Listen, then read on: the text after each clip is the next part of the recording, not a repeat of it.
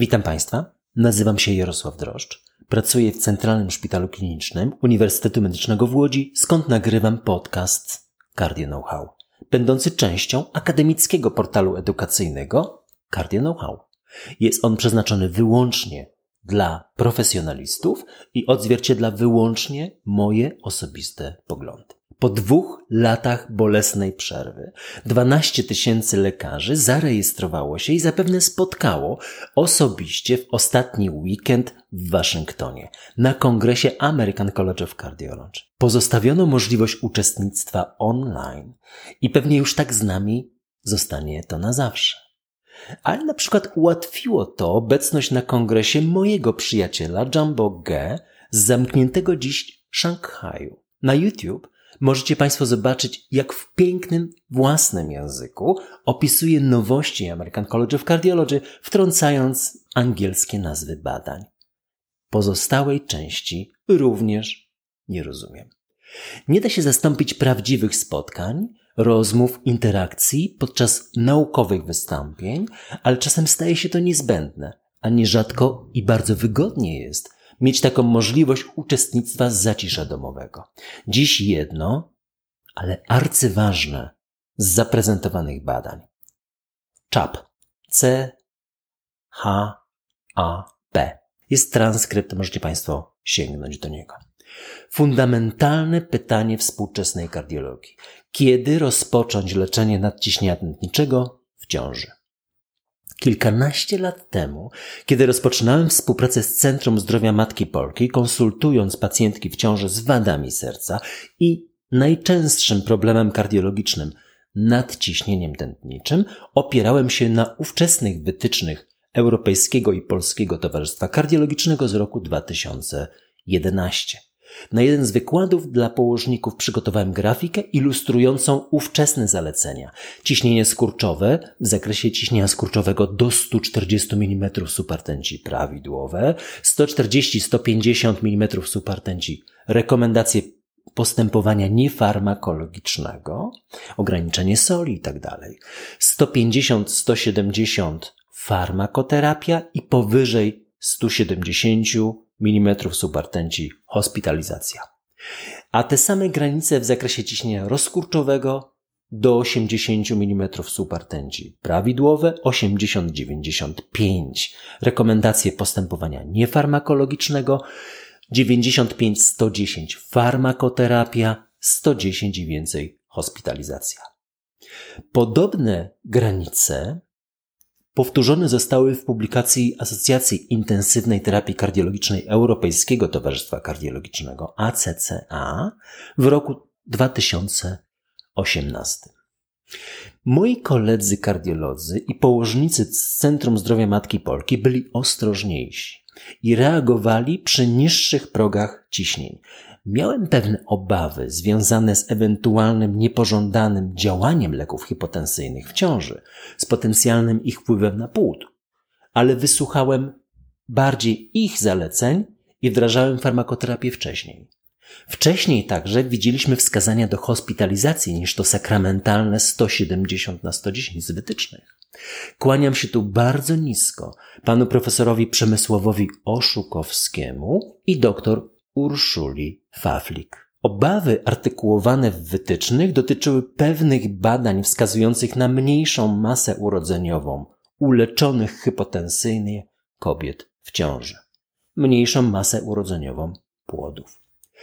Inną kwestię stanowiła dostępna farmakoterapia, ale o tym za moment. Minęło kilka lat.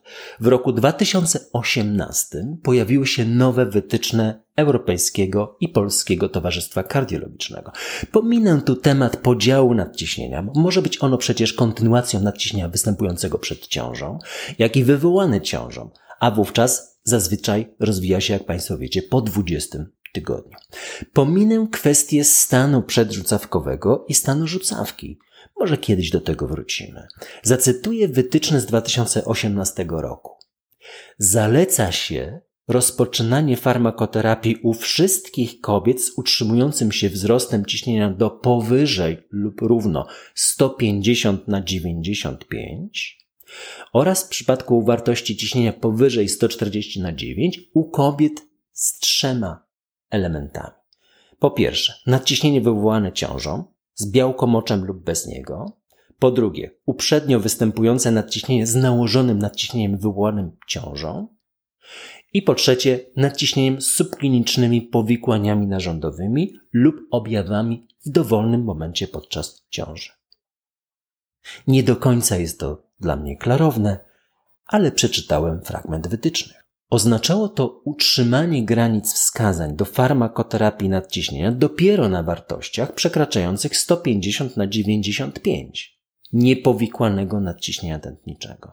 Wytyczne amerykańskie były jeszcze bardziej odważne.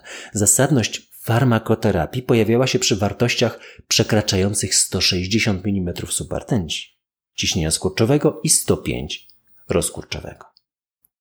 Zwrócić jednak należy uwagę na fakt, że wytyczne oparto na badaniach klinicznych analizujących wyniki leczenia nadciśnienia w ciąży opublikowanych czterdzieści lat temu. Lancet siedemdziesiąt sześć, Lancet osiemdziesiąt dwa. Jak Państwo wiecie, jest transkrypt, tam są te artykuły i linki do pełnych wersji.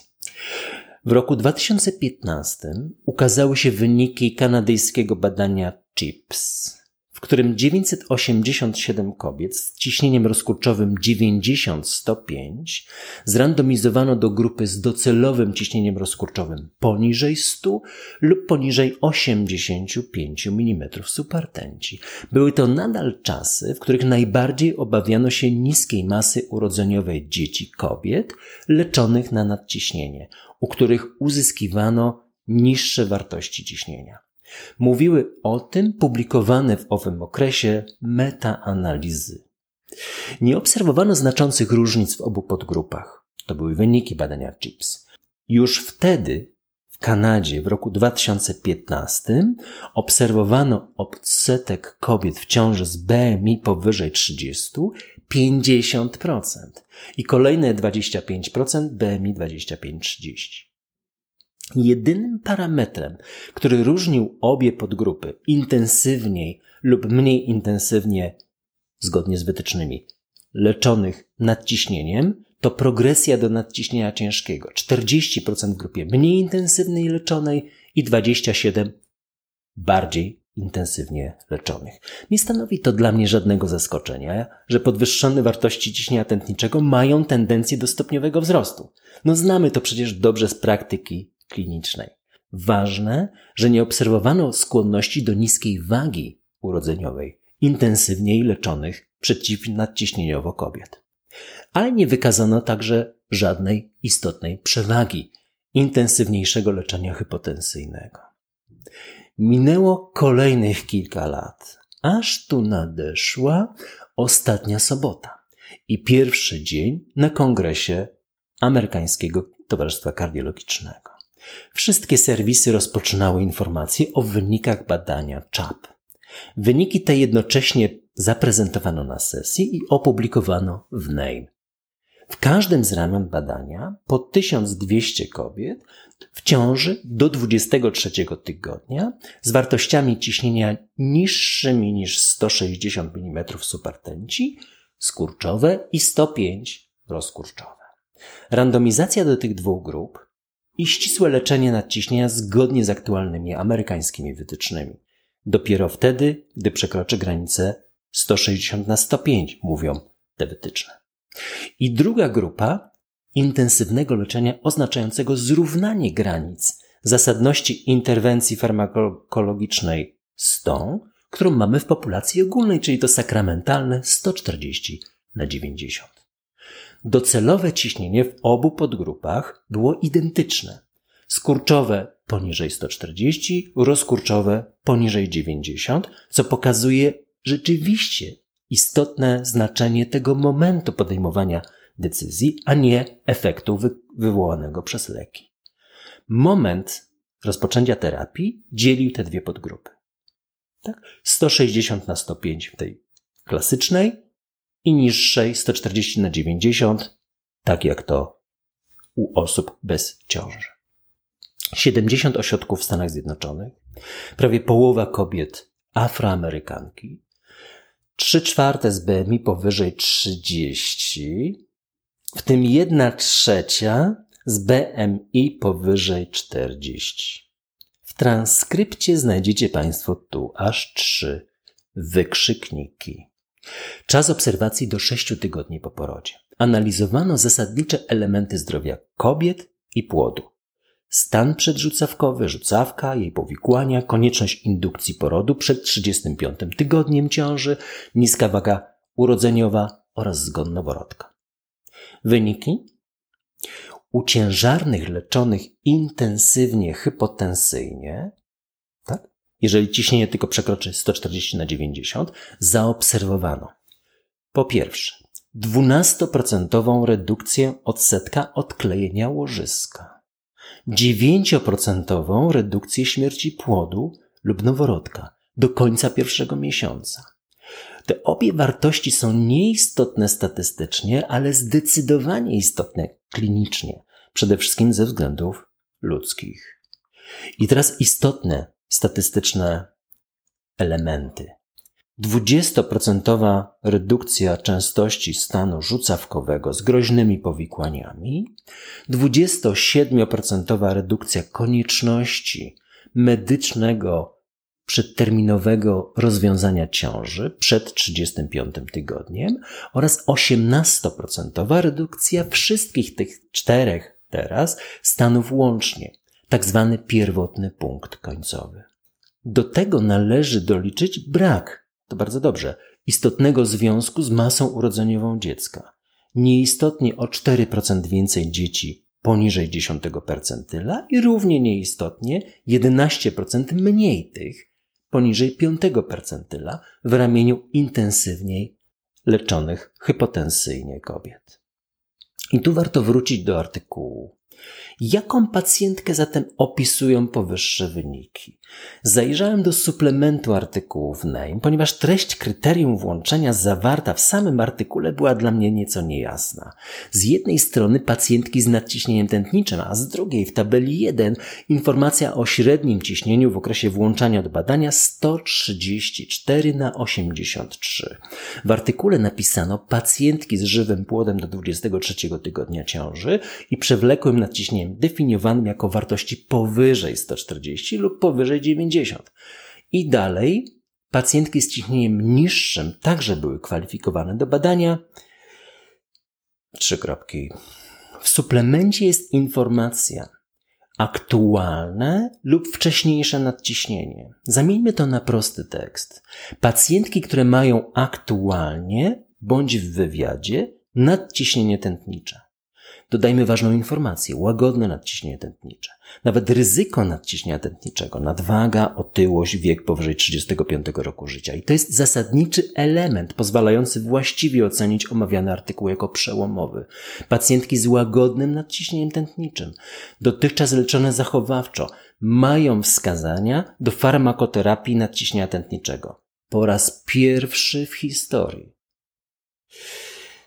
Towarzyszący artykuł redakcyjny zwraca uwagę na dwa globalne fakty. U ponad dwa procent wszystkich kobiet w ciąży w Stanach Zjednoczonych nadciśnienie jest już wcześniej rozpoznane. I drugi fakt, czynniki ryzyka nadciśnienia, nadwaga lub otyłość i wiek powyżej trzydziestego piątego roku życia jest rozpoznawany u pięćdziesiąt pięć procent Amerykanek w ciąży. To sprawia, że wyniki badania są niesłychanie ważne dla współczesnej praktyki klinicznej, ponieważ samo nadciśnienie w ciąży zwiększa ryzyko groźnych powikłań od pięć do dziesięciu razy.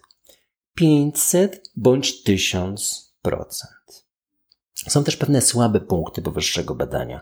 Screeningiem objęto prawie trzydzieści tysięcy kobiet na przestrzeni sześciu lat, ale włączono do badania dwie podgrupy, jak Państwo wiecie, po, każda po tysiąc dwieście osób. U pozostałych ciśnienie było określone jako ciężkie, pacjentka wymagała więcej niż jednego leku nadciśnieniowego, bądź nie miała nadciśnienia tętniczego. Osobiście, i tu nawiązuję do farmakoterapii, z implementacją wyników badania C H A P w Polsce widzę jeden bardzo poważny problem.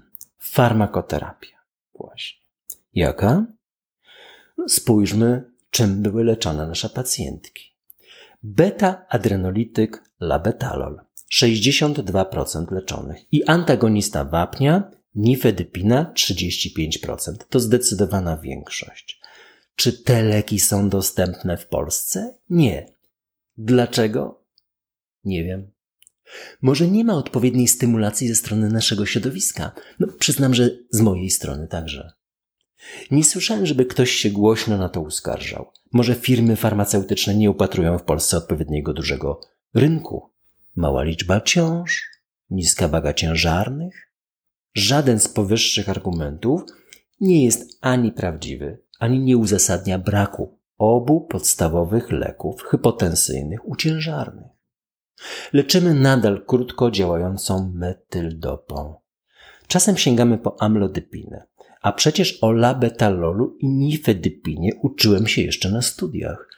Ktoż to jeszcze pamięta? Labetalol to beta-adrenolityk z aktywnością blokującą receptor beta jeden, beta dwa oraz alfa. Jego działanie nadciśnieniowe wyraża się głównie poprzez zmniejszenie oporu naczyniowego i występuje to bez odruchowej tachykardii. Antagonista wapnia. Nifedypina to jest krótko działający lek. Stanowiła w pierwszej połowie lat dziewięćdziesiątych, kiedy za- zaczynałem pracę, szczyt marzeń pacjentów po zawale serca, którzy jeździli po ten lek aż do Niemieckiej Republiki Federalnej. A był kiedyś taki kraj na mapie Europy i nie mieliśmy z nim wspólnej granicy. Kiedy lek pojawił się w Polsce, opublikowano wyniki badań, które potwierdziły wyższą śmiertelność u chorych po zawale le- serca leczonych nifedypiną. Dlaczego? No dlatego, że nifedypina obniżała ciśnienie tętnicze poprzez zmniejszenie oporu naczyniowego, ale powodując, w odróżnieniu od labetalolu, odruchową tachykardię i zwiększając zapotrzebowanie mięśnia sercowego na tlen. To przy braku tak rozwiniętych jak dzisiaj technik rewaskularyzacji skutkowało ponownymi zawołami i nagłą śmiercią sercową. Lek wycofano i pomimo faktu, że opracowano już jego długo działającą formę, zapewne pozbawioną powyższego wpływu na ciśnienie i odruchową tachykardię, leku u nas nie ma. Jakie byłyby wyniki C H A P w Polsce? Tego nie wiemy. Nie ten lek, szczuplejsze mimo wszystko. Nasze pacjentki. Średni wiek w ciąży chyba tylko podobny, trzydzieści dwa lata. No i co z tego w sumie wynika? Pojawiły się po raz pierwszy na świecie udokumentowane wskazania do leczenia hipotensyjnego kobiet w ciąży, identycznie jak w pozostałej populacji, gdy ciśnienie skurczowe przekroczy to fundamentalne sto czterdzieści na dziewięćdziesiąt. Po drugie, pojawiła się absolutna i pilna konieczność zorganizowania nowoczesnych leków hipotensyjnych dla kobiet w ciąży, labetalolu i nifedypiny o przedłużonym działaniu. I po trzecie, przy okazji zwrócić uwagę należy na fakt, na groźne zjawisko stopniowego zwiększania masy kobiet ciężarnych, co skutkuje wzrostem groźnej choroby, nadciśnienia tętniczego i nie groźnej, tak jak w pozostałej populacji, za kilka, kilkanaście lat, ale groźnej teraz, w ciągu najbliższych tygodni, dla kobiety i dla dziecka. No, przy okazji odsetek pacjentek przyjmujących kwas acetylsalicylowy wzrósł na początku badania z czterdzieści pięć procent do siedemdziesiąt pięć procent przed porodem. Potem się go odstawia, rzecz jasna. To współczesna tendencja prewencji stanu przedrzucawkowego u pacjentek zagrożonych nadciśnieniem tętniczym w amerykańskim położnictwie. Dziś, szanowni państwo, wstrząsająca lektura. Porządek dnia. Eric Vuillard. Wydawnictwo Literackie dwadzieścia dwa.